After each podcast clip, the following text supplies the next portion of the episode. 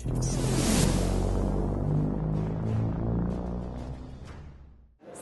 در خدمت آقای عادل طالبی هستیم.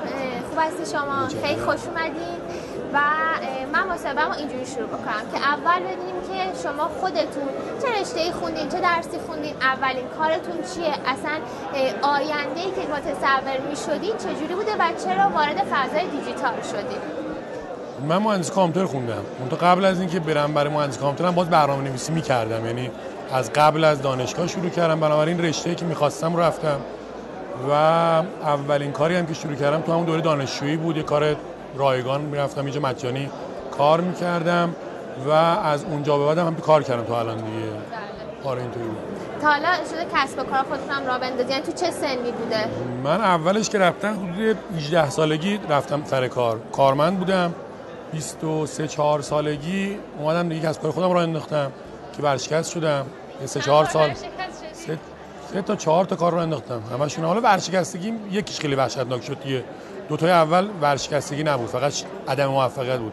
ولی سومی ورشکستگی بود که دیگه مجبور شدم برگردم چون خواستم ازدواج کنم برم سر کار ثابت و یه ده دوازده سالی کار ثابت داشتم و بعد که دیگه استیبل شدم و یواش یواش کنار همون کاری که داشتم انجام می‌دادم کارهای دیگه خوب کوچولو کوچولو کردم و بعدا دیگه به جایی رسید که کارهای کارمندیمو ول کردم و همون کاری که شروع کردم ادامه دادم. جان طالب شما از قدیمی های وب هستین نه. یه ذره. خیلی قدیمی تر از من. اگر بخواین که این مقایسه ای بکنیم فضایی که اون موقع شروع کردین شما و فضایی که الان بچه ها بخوان شروع بکنن چه تفاوت هایی داره چه چالش هایی داره؟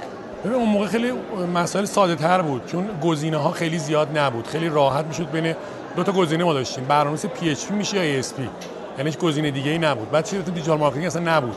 شما می‌رفتی وارد برنامه نویسی می‌شدی طراحی سایت می‌کردی یه گرافیست میومد اصلا چیزی UI نبود UX نبود این همه ات آره. گیج کننده شده. من الان احساس می‌کنم خود من الان دارم گیج میشم. آره اذیت میشه ولی خب خوبه که هر کسی می‌تونه توی حوزه دقیقا متخصص بشه. متا کسایی که می‌خوان همه چی رو یاد بگیرن به مشکل می‌خورن. بعد جم طالبی شما من می‌دونم که کانالی دارین که توش محتوا می‌ذاریم من خودم پیگیرش هستم محتوای دیجیتال داریم آموزش های مختلف داریم من سوالم اینه که چطوره که شما تمام این محتوا رو دارین رایگان در اختیار همه قرار میدین؟ آره این سوال برای خیلی ها پیش میاد. این جوابش خیلی ساده است. من یه زمانی برنامه‌نویس وی بی بودم. جزء برنامه‌نویس خیلی تاپ هم بودم. یعنی نمونه کارام هست خروجیام اینا هست. و خیلی خصیص بودم. یه آدم خیلی احساس می‌کنم کسی که از من یاد بگیره بعدا رقیبم میشه. و این سالها الان نگاه می‌کنم می‌بینم اگر من این دیدگاه رو نداشتم یه نسل دیگه ای می‌تونستم از تجربیات من رشد کنم. اینو کی فهمیدم؟ وقتی آقای شعبان علی اومد اون فایل های رادیو مذاکرهش گذاشت. اون رادیو مذاکره آقای شعبان علی که اومد تمام آموزشاش تو کلاس های تخصصیش رایگان برای همه گذاشت برای من یه ضربه بود. که عادل اگه تو هم تو این سالها چیزی بلد بودی رو با دیگران به اشتراک میگذاشتی همه با همدیگه بزرگ می‌شدیم. کمک می و از اون لحظه من تغییر کردم. و از اون لحظه فهمیدم آقا اگه چیزی بلدیم بیایم با دیگران به اشتراک بگذاریم و کانال کارکست آره هممون وقتی برد می‌کنیم همه با هم برد می‌کنیم. آره. چرا حالا آموزش؟ چون من می‌دونم شما رفتین حرفه‌ای توی digital marketing دارین کار آموزش رو انجام میدین. چی شد که اصلا یا علاقه من ببین من بیزینس خودم رو دارم فروشگاه کتابم رو دارم تیزلندم رو دارم یعنی منبع درآمدم جای دیگه است. اما خب یه عالمه مهارت دارم یه عالمه تجربه دارم یه عالمه خاطره دارم به قول خیلی بچه‌ها. و خب اینا رو می‌تونم با دیگران به اشتراک بگذارم. من نمی‌تونم یا همه مردم بیارم کسب خودم شریک کنم یا کارمند کنم و الی ولی می‌تونم چیزی که یاد گرفتم و دیگران یاد بدم که برن تو کار خودشون موفق بشن. اینو انتخاب کردم.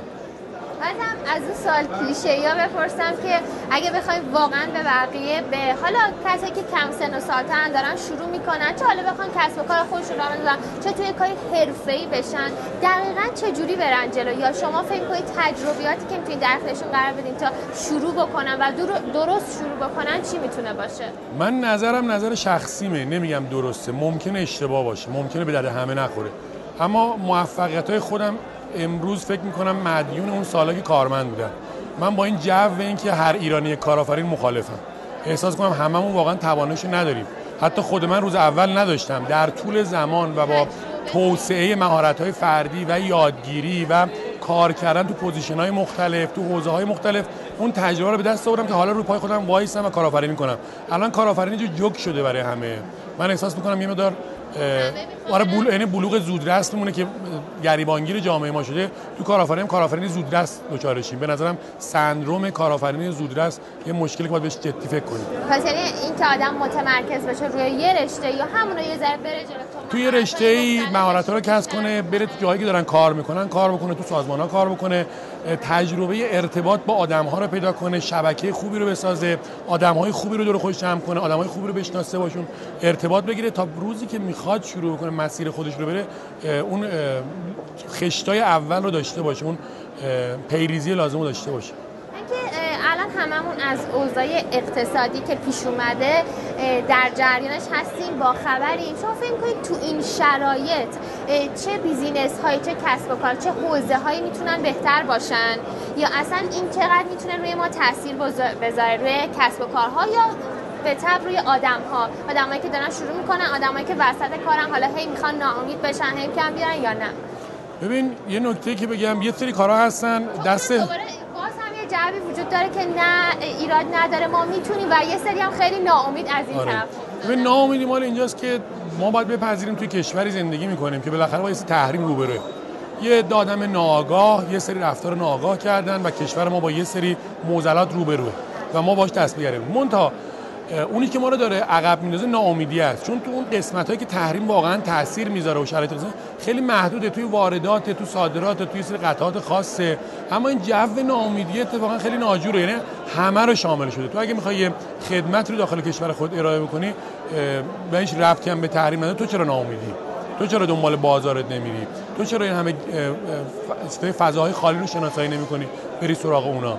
من فکر کنم این ناامیدی خیلی سم بدتریه تا اون فشاری که از شرایط اقتصادی به ما میاد.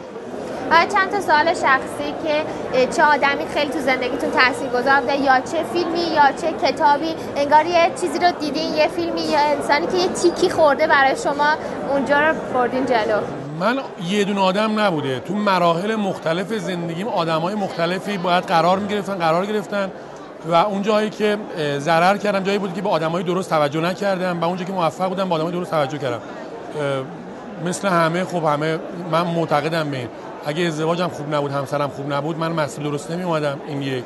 اگر مثلا آقای شعبانی رو نمیشناختم این مسئول دنبال نمی کردم اگر مثلا تو دوره ام بی ای که گذروندم آقای دکتر تصدیقی رو نمی‌دیدم قطعا الان اینجا نبودم. می‌دونید ولی نمیشه گفت این بود. این آدم ها در امتداد همدیگه در زمان مناسب افراد مناسبی در مسیر من قرار گرفتم و منم اونجایی که حواسم بود تونستم اونها رو استفاده کنم برای اینکه خودم رشد بدم. و کلام آخرتون که بخوایم به یوکنی ها بگین و بگین که اینجوری برین جلو یوکن برین جلو اما نه با چشمای بسته با چشمای باز. دست شما درد نکنه خیلی لطف کردید خیلی ممنونم.